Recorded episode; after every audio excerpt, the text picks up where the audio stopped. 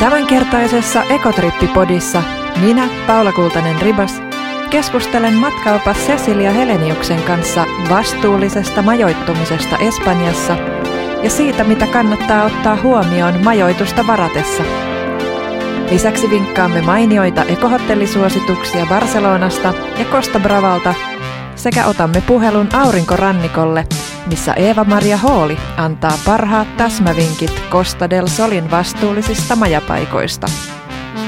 Tämä jakso on tuotettu yhteistyössä Espanjan matkailutoimisto Tour Spainin kanssa. Ja tänään meillä on täällä Ekotrippi-podissa vieraana Cecilia Helenius, joka on toiminut matkaoppaana Barcelonassa semmoiset vajaat 20 vuotta ja tehnyt myös viime aikoina Tripsterille virtuaalimatkaopastuksia Barcelonasta. Tervetuloa Cecilia. Kiitos, kiitos. Ihan olla täällä. Sun opastuksiahan voi nyt tällä hetkelläkin ostaa tuolta osoitteessa virtuaalimatka.fi. Kerros vähän alkuun niistä, että miltä, miltä on tuntunut nyt tehdä tämmöisiä virtuaaliopastuksia – ja mitä hyö, hyviä puolia sä oot nähnyt tässä formaatissa niin kuin perinteisiin opastuksiin verrattuna? No tämähän on tullut tosi hyvään saumaan nyt, kun me eletään tämmöisiä ihmeellisiä aikoja, että niin kuin ei ole päässyt eikä pääsekään. Tälläkin hetkellä eletään tilanteessa, missä matkailu on edelleen vähän niin kuin jumissa maailmanlaajuisesti, niin, niin tälleen varsinkin oppaan, mutta myös matkailijan kannalta, niin tämä on ollut ihan loistava tilaisuus päästä joko muistelemaan niitä paikkoja, missä on ehkä käynyt, tai kurkkimaan paikkoja, missä ei ole päässyt käymään, ja sitten myös semmoisille ihmisille, jotka ei kerta kaikkiaan voi erinäisistä syistä ikinä tai, tai ainakaan lähiaikoina matkustaa tiettyyn paikkaan, niin, niin se on ollut ihan mahtava juttu, että pystyy nyt sitten niin kuin käymään ja kokemaan sen niin kuin melkein oikeasti.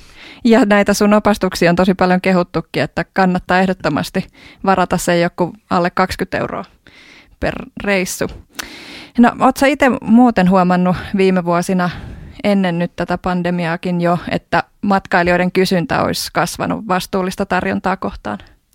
Joo, kyllähän siis ihmiset kyselee ja, ja varsinkin kun mennään tämmöisiin vähän niin kuin sen massan ulkopuolelle, niin, niin enemmän ja enemmän kysellään jo, niin kuin, että mitäs, mitäs tässä on niin kuin takana, ja kysellään hirveän kiinnostuneita, itse asiassa kaikki matkailut on hirveän kiinnostuneita niin kuin varsinkin tästä sosiaalisesta puolesta, että, että miten yhteiskunta toimii ja muuta, ja sen myötä niin kuin näkee tämän kiinnostuksen siihen, että minkälaiset olot paikallisilla ihmisillä on, sekä niillä, joita tapaa sen matkan aikana eri ravitsemusliikkeissä tai hotelleissa tai muualla, oppaista, ja, ja, ja sitten ihan niin kuin tavalliset ihmiset, että miten ihmiset elää ja miten, miten tullaan toimeen, kun jotenkin niin kuin se kuva, minkä esimerkiksi media antaa, saattaa olla ihan erilainen kuin se, minkä näkee ja sitten taas se, minkä näkee, ei välttämättä sitten ole se, mitä tapahtuu nurkan takana. Niin tota, ehdottomasti eh, tästä ollaan kiinnostuneita. Ja tosi hyvä, eli siis niin sosiaalinen ja taloudellinen vastuullisuus kiinnostaa, eikä pelkästään, ja varmaan siis sen lisäksi nämä niin kuin luomu- ja kasvispuoli ja tällaiset artesaanituotteet. Kyllä, ehdottomasti, että, että kysytään niin kuin nimenomaan, ei sitä perinteistä rihkamaa, vaan, vaan halutaan nimenomaan jotain, jotain semmoista, mikä niin kuin tavallaan on niin kuin hyvin paikallista ja, ja, ja niin kuin tehty, tehty sydämellä niin sanotusti tai luotu no, no sulla on kyllä ollut tiedostavia matkailijoita asiakkaina, että oikein hyvä. Kyllä, mutta, mutta mä luulen, että itse asiassa se, se, se kiinnostus löytyy kyllä jokaisesta, kunhan siitä, siitä kerrotaan. Että, että, että mä oon huomannut, että se on ollut osana mun, mun niin sanottua niin kuin tätä tarinaa, mitä mä, aina kun mä kerron ihmisille asioista, niin, niin osa siitä on nimenomaan tämä niin, kuin niin sanottu sosiaalinen puoli. Ja siinä tulee myös vähän, vähän mikä, semmoista, mikä saattaa tuntua vähän negatiivisemmaltakin, mutta yritetään aina katsoa sitä myös sen positiivisen kannalta ja nähdä myös sitä niin kuin yhteisöllisyyttä, mitä esimerkiksi Barcelonassa, missä, missä mä asun, ja, ja, ja Espanjassa, niin on hyvin voimakas tämä yhteisöllisyys ja, ja auttamishalu ja tämmöinen, että tehdään yhdessä. Solidaarisuus. Juttuja. Kyllä, ehdottomasti. Ja sehän sen yhteiskunnan pitää jaloillansa ja myös matkailussa on hyvin tärkeä osa Totta. sitä. Mutta siirrytään sitten tähän meidän tämänkertaiseen varsinaiseen teemaan, eli vastuulliseen majoittumiseen. Et Espanjassahan on mun mielestä aivan ihana ja uniikki hotellitarjonta. Et mä oon ihan tässä nyt kaivannut, kun en ole kahteen vuoteen käynyt, niin just niitä Espanjan hotelleja. Et siellä on tosi kohtelias, ihana ammattitaitoinen henkilökunta ja sellaisia uniikkeja sisustuksia ja ja niitä putiikkihotellihuoneita, tosi spesiaalejakin saa aika hyvään hintalaatusuhteeseen, varsinkin kun varaa sitten hyvissä ajoin. Ja nyt yhä useammalla hotellilla alkaa olla myös näitä ekosertifikaatteja, niin puhutaan niistä kohta vähän tarkemmin, että mitä erilaisia eko tällaisia tunnuksia niillä hotelleillakin on. Mutta mennään ensin tähän tämmöiseen, joka ihmisiä eniten nyt ihmetyttää ja mietityttää, että, että uskaltaako varata Airbnbin, Airbnb-huoneiston vaiko sitten hotelliin ja mitä ero näillä on ja mi, miksi se Airbnb olisi huono asia, jos se on. Että tämän vastuullisen matkailun näkökulmastahan on aina parempi valita hotelli, koska se työllistää sitten paikallisia ja hyödyntää sitä kohteen taloutta aika laajasti. Ja sitten tietysti tämä turvallisuusaspekti, että, että se hotelli nyt ainakin on laillinen aina, että ei tule sitä, että poliisit tulee sinne kolkuttelemaan, että häivyppäs täältä laittomasta kämpästä. Tämmöistäkin nimittäin olen kuullut, että tapahtuu.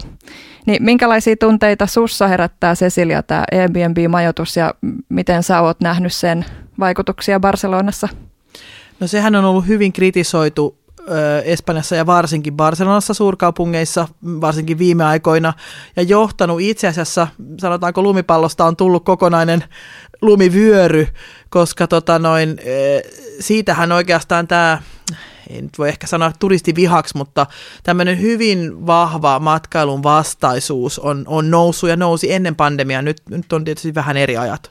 Mutta, mutta hyvin paljon tästä ongelmasta on tullut nimenomaan näistä Airbnb-asunnoista, jotka, jotka pääsi sitten rehottamaan vapaasti. Että tota, ideahan Airbnbissä on kaunis ja hyvä, ja se alkuperäinen idea just, että sulla on ehkä ylimääräinen huone, jota, ja sä voit ottaa sinne matkailijoita, ja, ja, tota noin, ja, ja kaikki oppii toisista kulttuureista ja muista, sehän on tosi kaunis ajatus. Se oli tosi hyvä idea. Kyllä, mutta sitten toteutus on sitten mennyt siihen, että ostetaan sijoitusasuntoja ja niitä ei sitten annetakaan vuokra, vuokra-asunnoiksi semmoisille, jotka sitä voisi tarvita, vaan, vaan sinne sitten majoitetaan valtavia määriä remuavia nuorisojoukkoja. Ja sitten myös matkailijalle on, on ongelmia. Just itse asiassa tässä, tässä katselin tuolla mun kaupungin osan ryhmässä joku kysyi, että voiko saada lainaan pattereita jostain, koska heidän ystävät majoittuu Airbnb-asunnossa ja siellä oli siis ihan jääkylmä ja okay. ei löytynyt edes lämmitystä. Ja, ja vaikka tietysti lämpimämpi kuin täällä Suomessa, mutta, mutta kyllä, tota noin, kyllä tarvii, että sä et myöskään aina tiedä, että mitä sä oikeasti saat sieltä. Ja sitten tietysti kun asuu, niin kuin mäkin asun pysyvästi, niin jos sulla sattuu se paha onni, että sun rapussa tai vieressä talossa tai muualla on sitten tämmöinen Airbnb-asunto, laillinen tai ei, niin kyllähän se tuo niin kuin menoa ja vilskettä ja ongelmia yleensä, niin kuin lieveilmiöitä sitten, mitkä... Ja varmaan se, mitä paikalliset eniten sitten just vihaa tässä ilmiössä on se, että vuokrataso on kasvanut sen myötä niin älyttömästi.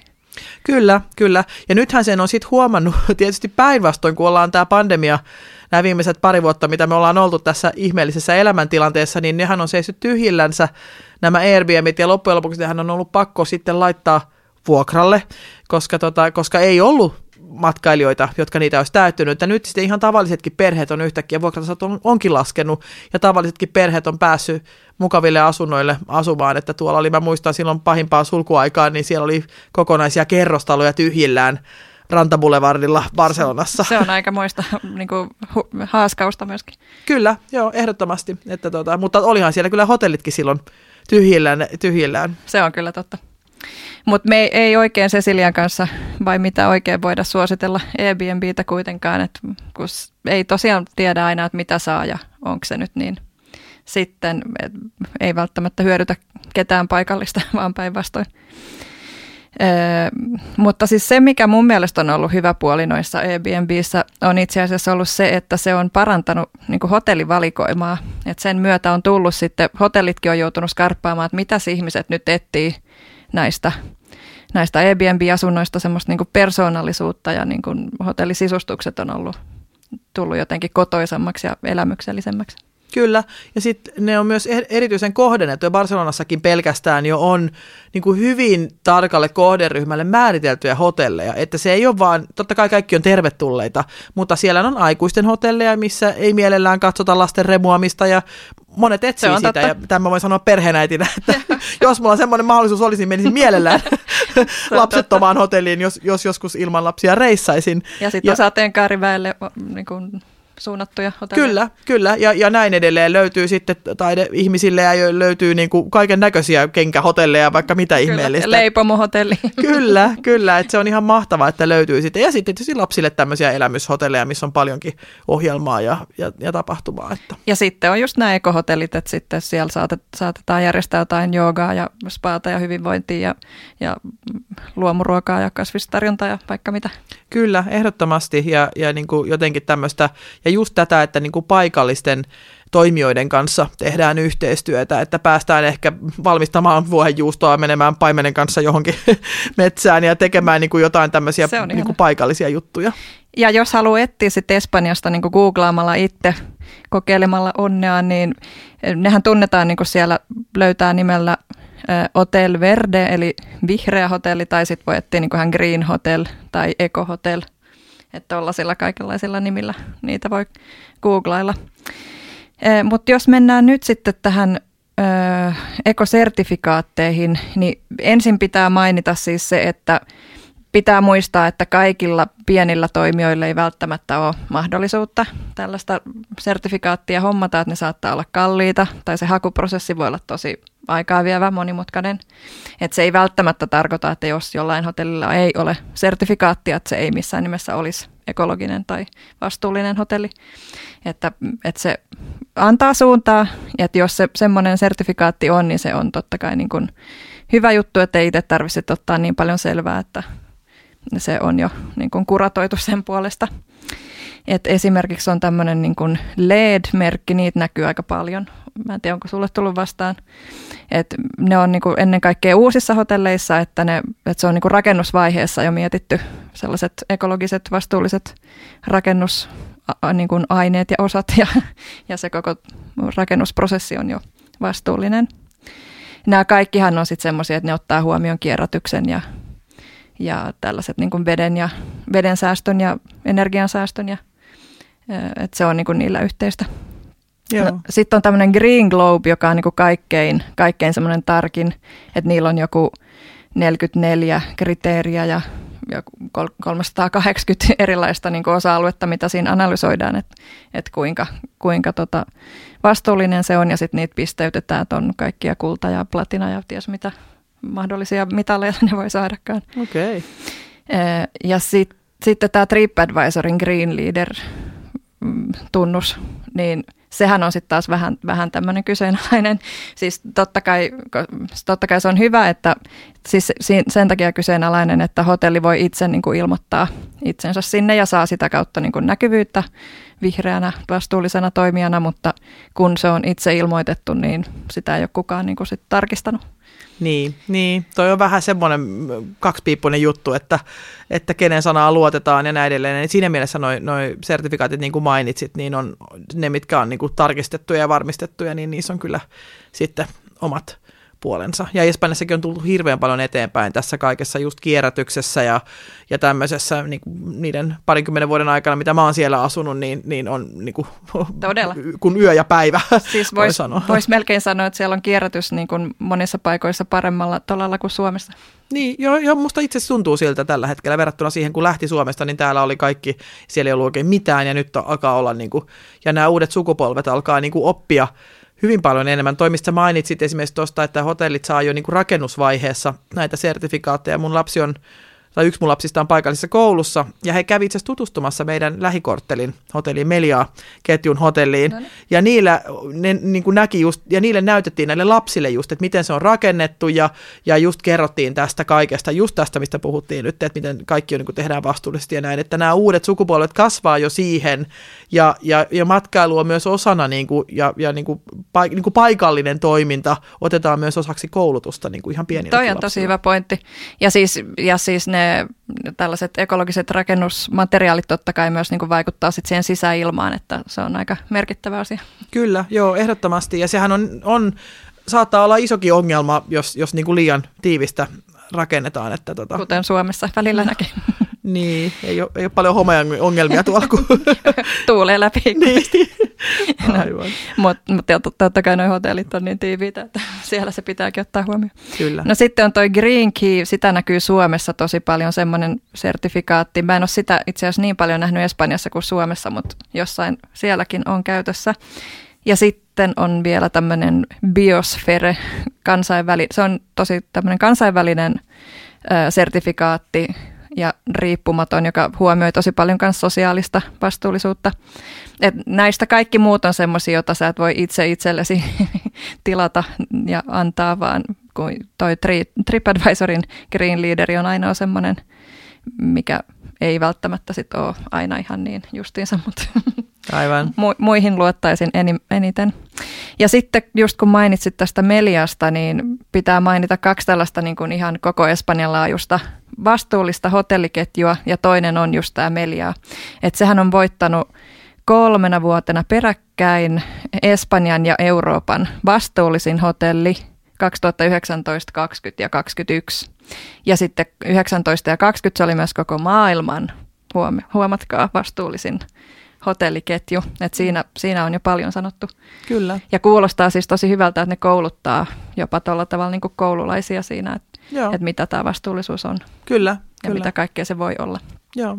Et tässä tässä tota, palkinnossa sit taas on huomioitu todella laajasti hiilijalanjälkeä ja hävikin minimointia ja puhdas energia, jätehuolto ja inklusiivinen henkilöstöpolitiikka ja niin poispäin.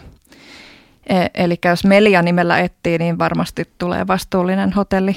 Ja sitten on nämä paradoorit. Kerropas Cecilia, säkin, säkin tunnet nämä. Joo, eli Paradorihan on vähän niin kuin semmoinen, vähän niin kuin parempi hotelli, voisi sanoa. Että ne on, on usein, ei aina, mutta tietääkseni usein ne on vähän jossain semmoisessa luonnonkauniissa miljöössä ja siellä eletään niin kuin enemmän luonnon ehdoilla muutenkin ja hyvin paljon tämmöistä niin kuin paikallista juttua, mutta niin kuin, niin kuin vähän paremman tason palvelua ja yksilöllisempää ja tällä tavalla. Että, että ne on kyllä niin kuin, siellä on vaativampaa asiakaskuntaa, koska, koska niin kuin vauraampaa ja, ja, ja näin. Ja silloin myös niin kuin, täytyy myös antaa semmoista, mitä ihmiset haluaa. Ihmiset ha- toivoo vastuullisuutta ja toivoo niin kuin, jotenkin niin kuin tätä paikallista, paikallistuntemusta ihan eri tavalla. Ja sen muuten tuosta muuten pitää vielä mainita, että kun mä luin näitä tilastoja tähän valmistautuessani, niin Eh, sekin on jännä pointti, että tosiaan ne, jotka haluaa yöpyä näissä ekohotelleissa, ja, niin ne on myöskin valmiita maksamaan niin kuin ekstraa siitä, ja ne myöskin yöpyy useampia öitä, että niin kuin, sehän on hotelleille tosi hyvä, että se niin kuin kaupallisestikin hyvä juttu panostaa tuohon vastuullisuuteen. Kyllä, kyllä, ehdottomasti. Ja nämä paradoorithan oli alun perin tällaisia niin kuin Espanjan hallituksen Espanjan hallituksen perustama hotelliketju, että se ensimmäinen hotelli avattiin jo joskus 1900-luvun, joskus sata, yli sata vuotta sitten. Kyllä. Eli tosi vanha tämmöinen valtion ketju. Ja nyt se, se, mikä hyvä pointti näissä myös on, niin ne hyödyttää tällaisia niin hylättyjä jotain linnoja ja palatseja ja luostareita sun muita, jotka muuten ei olisi enää käytössä, niin niistä on kunnostettu sitten tällaisia historiallisia luksus majoituksia. Kyllä, kyllä, ja ne on tosi uniikkeja ja tosi, tosi kauniita, niin kuin, ja yleensä just se niin kuin lähellä niin kuin just tämmöisiä historiallisia ja luonnon kohteita, mitkä niin kuin kiinnostaa. Kyllä, että niitä kannattaa kansettia. Niillä on muuten nyt tullut sellainen päätös, että kaikki niin kuin, niiden energia pitää olla uusiutuvista lähteistä ja sitten ne on hylännyt kokonaan kaiken kertakäyttömuovin. Että tällaisia tekoja viime aikoina tullut mutta sitten jos mietitään mitä muuta, jos matkailija ei nyt sitten näe, että olisi mitään sertifikaattia majoituksella, niin mi- mihin itse voisi kiinnittää huomiota. Että ainakin tulee nyt mieleen, että jätteitähän voisit kierrättää itsekin, vaikkei siellä huoneessa olisi kierrätyspönttöjä, niin vie sitten kadulle kierrätykseen. Ja sitten vaikka, että buffassa ei haali sitten hirveitä kasoja ruokaa, mitä ei jää jos syödä, vaan heittää roskiin. Kyllä, joo, ilman muuta. Ilman muuta. Nämä on, nämä on hyviä pointteja, niin kuin kaikki tämmöiset. Ja. ja se, että ei niitä pyyhkeitä tarvii Just. pesetyttää joka päivä ja lakanoita vaihdetuttaa, että se voi ihan niin kuin, kyllä me kotona... Kuten ei kotona. Niin, että et, et, et, et maassa maan tavalla, mutta niin kuin eletään, niin kuin otetaan tavallaan ne hyvät tavat mukaan, Just kun näin. lähdetään reissuun ja, ja niillä samoilla hyvillä tavoilla niin kuin eletään myös paikan päällä. Eikä just niin kuin turhan takia lutraa vettä ja käytä sähköä, että säästeliästi niitäkin. Ja sitten tietty yksi pointti on se, että jos miettii sitä majoituksen sijaintia, että, että se olisi se, kenties sellaisella alueella, että pääsisi liikkumaan kävellen tai, tai pyörällä tai muuten, ettei tarvitse suhailla niin kuin koko aika jollain saastuttavammilla muodoilla. Kyllä, joo, se on ihan totta. Ja, ja sen jotenkin välillä se jaksaa hämmästyttää Barcelonassakin, tota noin, missä mä asun, tämmöiset ihmiset, jotka on tottunut esimerkiksi taksilla menee joka paikkaan. Ja, ja se taksilla niin kuin suhailu tuntuu hirveän turhalta niin pienessä kaupungissa kuin Barcelona, vaikka, vaikka se on miljoona kaupunki, mutta siis kaikki tuntuu olevan kävelyetäisyydellä. Ja, ja hy, hyvin toimiva metro ja julkinen verkosto, tämä liikenne on niin kuin todella toimiva ja niin kuin vuorokauden ympäri ja joka paikkaan pääsee ja helposti ja tos, todella edullisesti verrattuna esimerkiksi Suomen hintoihin, niin se tuntuu tosi oudolta se taksilla suhailu. Onhan ne taksitkin tietysti edullisia, mutta... Ja toki on myös näitä ekotakseja olemassa. On, ja siis itse asiassa Barcelonassa hyvin suuri osa on joka hybridejä tai, tai niin kuin ihan tämmöisiä, siellä sähköautot kanssa. Ihan niin kuin täällä Suomessa alkaa yleistyä, että, että siinäkin voi valita, että jos se taksi on sitten eri syistä niin kuin tarpeellinen, niin, niin siinäkin voi valita sitten, että ehkä useampia ihmisiä samaan otetaan sitten vähän isompi taksi ja just otetaan sitten se, se Tesla tai, tai se joku muu semmoinen. To, toi on tosi hyvä pointti.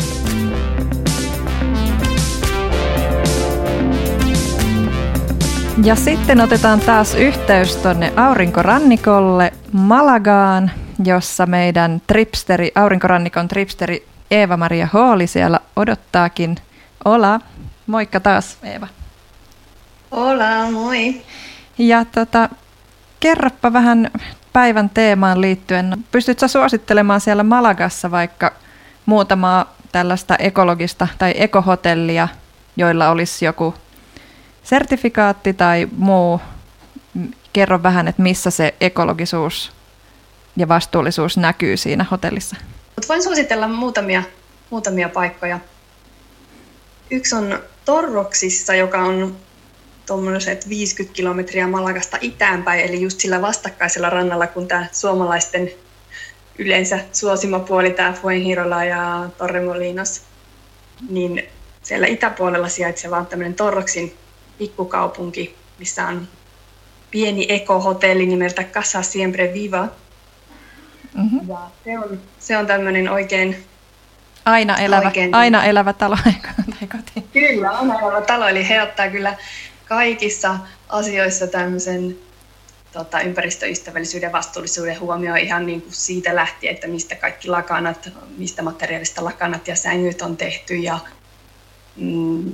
vain luonnon kosmetiikkaa käytetään mm, esimerkiksi su- suihkuissa tarjottavissa tota, sampoissa ja muissa. Ja heillä on oma pieni luomupuutarha pihalla, josta voi sitten vierailija itse vähän vaikka hakee aamiaislautasille täytettä herätessään ja siellä tota, muutenkin aamulla sitten kuulee kanojen kotkotusta ja se on oikein tämmöinen luonnonläheinen paikka, jossa myös sitten upeat maisemat, että se on ihan lähellä Välimeren rantaa täällä vuoren rinteellä. Eli kuulostaa, sieltä. kuulostaa aivan ihanalta. No, sitten toinen vinkki on sitten vähän ihan erilaisesta miljöistä, eli ei mistään ihan luonnon keskeltä, vaan, vaan Torremolinosista.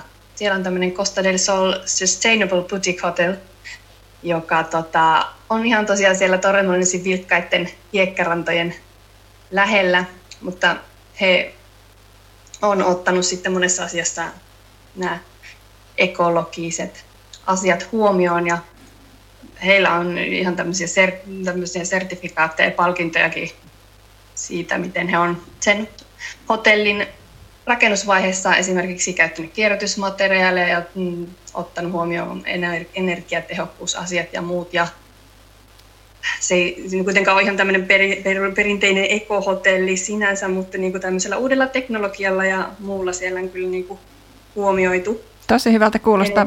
Ja, ja jännä, ja että Torremolinosissa, että ei tuli sekana mieleen, että siellä. Ja siinä on myös semmoinen puoli, että majoittajat voi tosiaan käyttää julkista liikennettä, koska se on niin hyvien julkisten yhteyksien lähellä junaa ja bussi kulkee siitä vierestä. Ja myös lentokenttä on ihan siinä muutaman kilometrin päässä. No, sitten myöskin sieltä Malaka itäpuolelta Nerhan pikkukaupungista. Oi, se on ihana. Ran, joo, rantakaupungista, sieltä valkoisesta kauniista pikkukaupungista, niin sieltä löytyy ihan siitä keskustan läheltä niin tämmöinen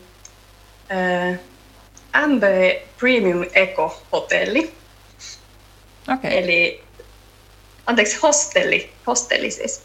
Niin okay. se on tämmöinen myöskin uudi, uusimpaan teknologiaan ja kestävään kehitykseen panostava hotelli, joka niitä, niitä hyväksi käyttämällä sitten yrittää ja pyrkii vähentämään hiilijalanjälkeä ja vedenkulutusta ja muuta.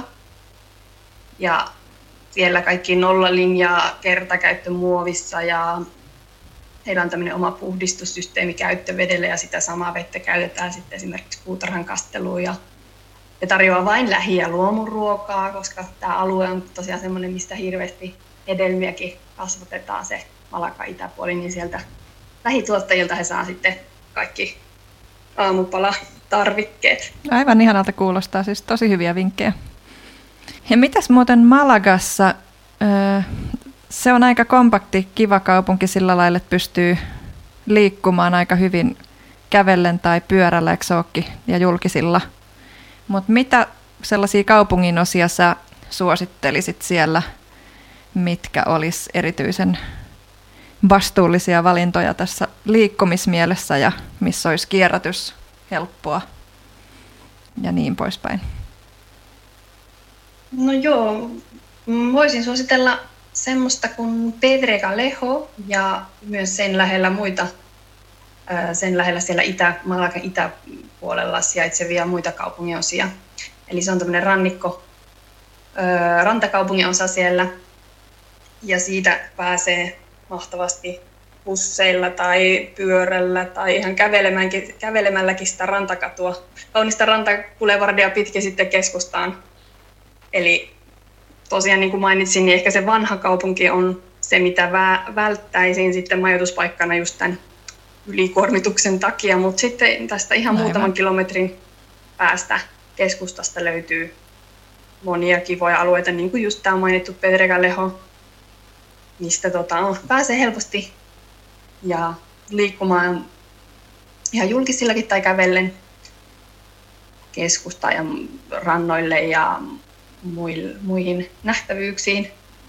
Hyvä. Ja, ja tosiaan mitä tulee jätteiden kierrättämiseen, niin täällä se on kyllä mahdollista ihan, ihan tota, niin Malakan kaikissa kaupunginosissa kuin kaikissa muissakin näissä Costa del Solin kaupungeissa. Eli tämä sama systeemi toimii koko rannikolla.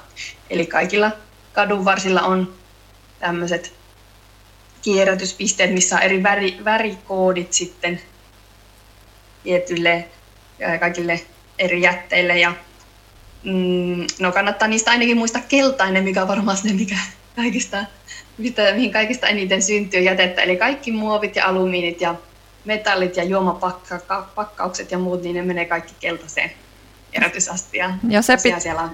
ja se on hyvä tosiaan muistaa, että vaikka olisi hotellissakin, niin missä yleensä on vaan se yksi roskis, niin että jos, jos kipasee ne muovit sit sinne keltaiseen astiaan, niin menee varmasti kierrätettyä oikein. Kyllä. Ja vielä tähän loppuun, niin kerropa meille joku sellainen uusi tärppi, mitä ei kaikki välttämättä tiedä, joku kiinnostava kylä siellä aurinkorannikolla, jossa voisi majoittua vastuullisesti kenties maaseudulla. Mä voisin suositella tässä kohtaa pariakin paikkaa, eli niin kuin tuossa mainitsin jo siitä Malakan itäpuolesta, eli siellä oli Torroksissa oli muun muassa tämä Casa Siempre Viva ekohotelli, mutta sillä alueella on muutenkin muutenkin tota, mm, paljon tarjottavaa, eli se alue on semmoinen, mihin, mihin kannattaa suunnata. Siellä on ihania tämmöisiä kristallinkirkkaita poukamia ja melontareittejä ja matikkareittejä ja esimerkiksi Rio Chiar joki, tämmöinen kanjoni vaellus, mikä voi tehdä, niin sinne suunnalle lähtisin. Ja siellä just on sitten paljon valkoisia näitä andalusia, andalusialaisia valkoisia pieniä kyliä, mistä löytyy maalaishotelleita ja pieniä majataloja. Ihanaa. Onko se siellä lähellä, missä on tämä Frihiliana? Kyllä, juuri siellä oh, Frihilianan seudulla, mikä on niin kuin Aksargia on sen alueen nimi, niin siellä on paljon näitä suloisia kyliä. Kuulostaa aivan ihanalta. semmoinen paikka kuin Koin, joka on niin sisämaahan päin tästä Malakasta. Mutta siellä esimerkiksi, sekin on tämmöinen siis pieni, pieni andalusialainen maalaiskaupunki noin puolen tunnin matkan päässä. Niin sieltä löytyy paljon maalaismajoituksia tosi niin kuin vehreän luonnon keskeltä. Esimerkiksi tämmöinen joogaretriittikeskus kuin Riverheart Retreats, missä voi nukkua jurtta- tai mökkimajoituksissa. Ja Oi. sitten toinen tämmöinen vegaanimajatalo Finca Pereillä, mitä voi myös suositella. Nyt kuulostaa spesiaalilta. Kyllä, ja siellä tosiaan varmasti ainakin luvassa on luonnon rauhaa ja ihanaa andalusialaista maalaistunnelmaa. Kuulostaa aivan ihanalta. Kiitos paljon Eeva-Maria Hooli näistä vinkkeistä. Ja tosiaan tripsteri.fi ekotrippi-blogiin on tulossa Eevan juttu näistä, että jos, jos jää joku kiinnostelemaan, niin sitten saa nimen ja osoitteen sieltä tarkastettua. Joo, ne kaikki tarkemmat tiedot sitten. Mahtavaa. Ja tosiaan ensi vuoden puolella, eli 2022 syksy, syksyllä tai loppuvuodesta tulossa myös sitten Tripsteri Costa del Sol matkaupaskirja Eeva-Maria Hallilta, niin se kannattaa ehdottomasti ostaa. Sieltä saa sitten kootusti vaikka mitä vinkkejä ja vastuullista näkökulmaa unohtamatta.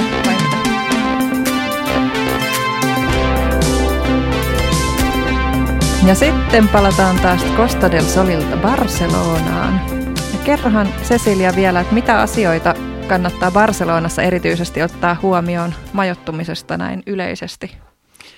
No yksi, mikä, mikä tulee näin mieleen tälleen, kun tässä nyt keskellä talvea keskustellaan aiheesta, on just se, että Barcelonassa tämä niinku vilkkain turistisesonki ajoittuu huhti-toukokuuhun ja syys-lokakuuhun näin niin kuin pohjoismaisten turistien kannalta, mikä kuulostaa vähän oudolta, mutta kai se on niin, että me suomalaiset halutaan olla niin kuin täällä Suomessa meidän... Pidentää lyhyt... kesää. Niin, se kesä halutaan olla täällä ja sitten halutaan niin kuin just pidentää molempiin suuntiinsa ja sitten taas tämä joulu on semmoinen aika, että ei välttämättä mennä välimeren kohteisiin, kun siellä ei ole ihan niin lämmintä kuitenkaan.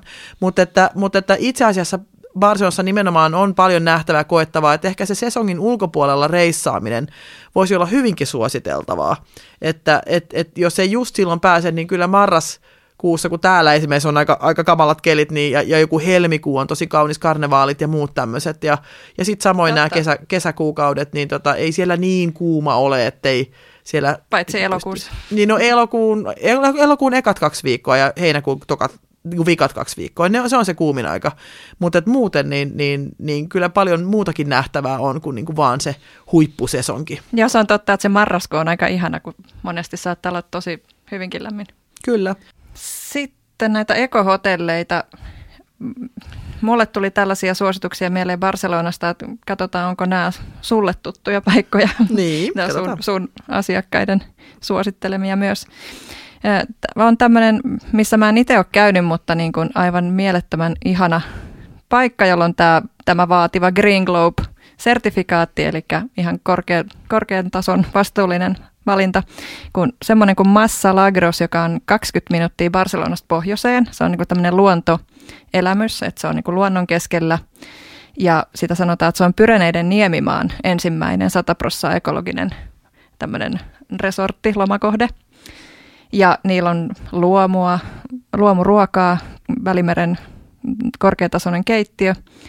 Ja tota, sitten niillä on niin kuin energian käyttö on tosi minimoitu, että on aurinkopaneelit ja kaikki ekologiset materiaalit ja sängyt. Ja se on tämmöinen kuin hitaan matkailun kohde, jonne voi mennä rauhoittumaan ja rentoutumaan ja patikoimaan luonnossa. Ja sitten siellä on tällaiseen 1400-luvun maalaistaloon remontoitu, rakennettu semmoinen kylpylä – missä on eri, eri lämpöisiä altaita ja kuulosti niin kuin aivan ihan tällaiselta, että jopa Barcelonassa asuva siellä kiihkeän, kiihkeän rytmin keskeltä varmasti niin kuin suositeltava paikka. Kyllä, ehdottomasti. Ja just tämmöiset, niin kuin sanoitkin, että, että näähän ei ole pelkästään muualta tuleville matkailijoille, vaan myös niin kuin paikallismatkailuhan on nyt noussut, varsinkin nyt kun lähe, lähimatkaillaan puolin ja toisin. Kyllä, että, to, että näyttää, en, en itse ole käynyt tässä paikassa, mutta, mutta siis näyttää semmoiselta, että tämä olisi varmaan, niin kuin, niin kuin sanoit, sekä Varsassa tai muualla niin kuin, pa, muille paikallisille olisi todella ihana kohde. Kyllä. No sitten on ihan tota Plaza Catalunian lähellä, eli ei oikein keskeisempää sijaintia. Barcelonassa voi olla tämmöinen luksushotelli Pulitzer, joilla on sitten tämmöinen Biosphere-sertifikaatti. Ja siinähän on just tämä hyvä puoli, että voi kävellä joka paikkaan keskustassa. Ja sitten niillä on myöskin tämmöinen Healthia-sertifikaatti, eli ne tarjoilee ainoastaan lähiruokaa, terveellistä. Siellä on semmoinen greenhouse-ravintola, jossa tarjoillaan pääosin tuoreita vihanneksia, kalaa ja kaikin puolin niin kuin vastuullisia valintoja tehty myös. Ja se on, se on sitten tämmöinen niin kuin tosiaan luksus, eli vähän kalliimpi vaihtoehto. Sitten sellainen hostelli ehdokas, että jos, jos ei ihan niin paljon halua maksaa siitä majoittautumisesta ja myöskään kulkuneuvoista, eli tämä on myös ihan keskustassa semmoinen kuin Ostal Grau, Tämän sä varmasti tunnet. Se on siellä Kaija Tajersin poikkikadulla. Okei, okay, joo. Sitten tiedä suurin piirtein ainakin sijainnin, kyllä. Joo, ja joo. siis se on semmoinen, se on ollut siellä pitkään, eli se on semmoinen perheyritys. Se aloitti ensin kahvilana. Cafe Central on siinä se ah, okay, niiden joo. alakerran kahvila ja sitten, sitten tota, lapset tai lapsen lapset sitten perusti tämän hotellin ja 2013 siitä tuli sitten Eko hotelli tai hostelli, että niillä on tämä LED-sertifikaatti. Et siinä remontissakin käytettiin vain myrkyttämiä maaleja ja rakennusaineita ja katsoin, että matot ja sängyt ja kaikki on niin kuin luomumateriaaleja ja kaiken kaikkiaan niin kuin panostettu siihen.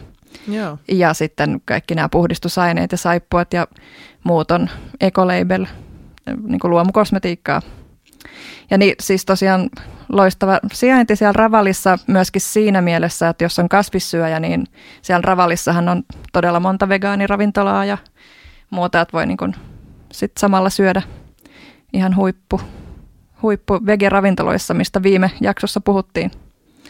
Joo, joo, ja sieltähän löytyy myös siis e, muita, että esimerkiksi siellä on näitä, näitä gluteenittomia ravintoloita ja muita tämmöisiä niin kuin erityis, paljon etnisiä ravintoloita, että se on niin kuin se kaupungin alue, missä niin kuin, kaupungin osa, missä, missä, mistä löytyy niin, kuin, niin sanotusti jokaiselle jotakin. Että vaikka se on ollut vähän pahamaineinen kaupungin osa, niin mä sanoisin... Ja kirppareita myöskin. Kirppareita eniten, löytyy, kyllä.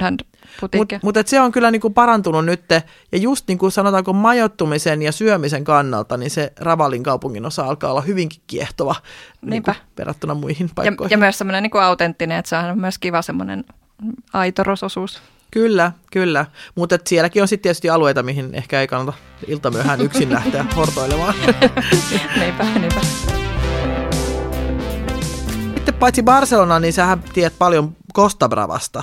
E, mik, mitä, miten se ero? Mä itse tunnen tietysti parhaiten Barcelonaa, mutta mä en Costa Bravas, mä oon käynyt tietysti useamminkin kerran, mutta en ole ekspertti sillä alueella.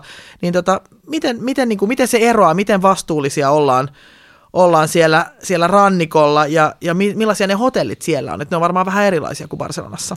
Joo, no siis toi Costa Brava mä usein sanoin, että se on, siellä on tosi helppo olla vastuullinen, tekipä mitä tahansa, koska se on alueena semmoinen, että siellä oikeastaan on pelkä, siellä ei oikein ole mitään ketjuliikkeitä ja näin, että siellä on suurin osa ihan tällaisia just niin kuin artesaani käsityöläisputiikkeja ja kaikki vaatteet ja tuotteet on jotain jotain vanho, vanhojen perinteiden mukaan tehtyjä ja siellä on hirveästi lähiruokaa tai melkeinpä pelkästään niin kuin lähiruokaa ja sielläkin on tosi paljon noussut tämä niin kuin luomu ja luomuviinejä ja luomuruokaa ja kasviksia ja niin poispäin, että siellä on, siellä on helppo toteuttaa vastuullisuutta ja siellä on myös aivan ihania tällaisia niin kuin maa, maalaismajoituksia, luontokohteita. Me käytiin testaamassa tämmöinen kuin Mas Falgarola. Se on niin butiikkihotelli, joka sijaitsee sellaisessa 1600-luvun kivisessä majatalossa. Että siellä oli tosi tunnelmallista olla siellä vanhan kivitalon uumenissa. Ja sit, sitten näissä sviiteissä oli semmoiset ihanat kylpylämäiset kylpyhuoneet, että, ja sen lisäksi siellä oli semmoinen eri, erillinen tota niin, kylpylä, jossa oli kaiken maailman hierovia suihkuja ja saunoja ja muita, että se oli semmoinen rentoutumiskohde. Ja tämä on niin kuin lähellä sitä Dalin synnyinkaupunkia Figuerasia, että voi yhdistää sitten sellaista kulttuurimatkailua siihen. Ja Perälaidan viinitila on myöskin siinä lähellä. Ja sitten näistä paradoreista puheen ollen, niin siellä Costa Bravallahan on tämä Aiguablavan paradori, joka on semmoisen ihanen, ihanan niin kuin jyrkänteen tai sellaisen korkean kielekkeen laajalla niin kuin meren, merellä missä on siis aivan häikäisevät maisemat ja näkymät. Et siellä on myöskin kylpylä ja, ja se on näitä tosiaan näitä paradoreja, eli tämmöisiä luksusvastuullisia hotelleita. Et siellä pystyy sitten niin kuin snorklaamaan ja vuokraamaan venettä ja, ja siellä järjestetään kaiken maailman. Hevo, hevosella pääsee ratsastelemaan siellä luonnossa ja, ja patikoimaan ja muuta. Et siis Costa Bravalla on tosi, tosi ihanat nämä patikointimahdollisuudet, kun on, on tämä Camille de Ronda, eli pääsee niin kuin koko 200 kilsaa vaikka tarpomaan, jos, jos patikoinnista tykkää sen ranta, ranta tota, viivan, koko rantaviivan kattava tämmöinen patikointireitti. Eikö ne ollut vanhoja salakuljetusreittejä alun perin? Oli, oli ja, ja siis näitä niin kuin poliiseiden tällaisia partiointireittejä itse asiassa, niin, jossa niin, ne yritti ratsata niitä. Niin, se on aika hauska, koska sit siinä, paitsi se, että se on, ne on tosi mahtavat ne näköalat, niin siinä on vähän historiallista niin kuin historiasiipien havinaa, kun tietää, että mitähän siellä on tapahtunut. niin, kyllä. Ja sitten tämmöinen tosi niin kuin moderni, tämmöinen hipstereiden suosiossa oleva on Empuriasissa, missä on nämä kreikkalaiset rauniot. Joo. Semmoinen kuin Host, Hostal Spa Empurias. Niillä on LED-sertifikaatti. että siellä on myös ihanat merinäköalat ja sitten niiden ravintola on tietysti keskittynyt lähi- ja luomuruokaan ja, ja sitten siellä hotellissa järjestetään joogatunteja just ja voi vuokrata pyörää ja kajakkia ja suplautaa ja monenlaista tällaista ekologista aktiviteettia.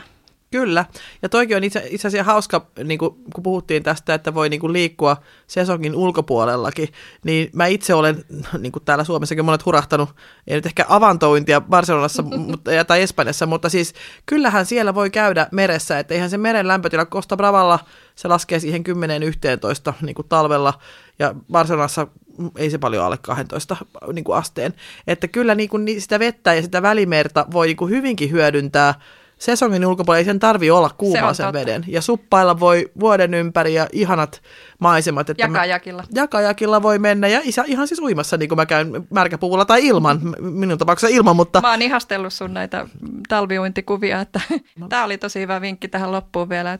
Kiitos Cecilia käynnistä. Kiitos, kun pääsin tulemaan. Tämä oli tosi hauska olla juttelemassa tästä aiheesta. Ja tulkaa mukaan mun virtuaali Virtuaalimatka.fi. Varatkaa sieltä matka Barcelonaan. Kyllä, tulkaa käymään. Tai tulkaa oikeasti Barcelonaan, miksi ei. Kiitos, moikka. Moi moi. Kiitos rakkaat ekotrippaajat jälleen seurastanne ja tervetuloa kuuntelemaan aiemmista jaksoistamme lisää vinkkejä kestävään matkailuun, ravintoloihin ja matkustamiseen Espanjassa. Kuullaan taas ensi kerralla uusien vastuullisuuskohteiden parissa – ekotrippailemisiin.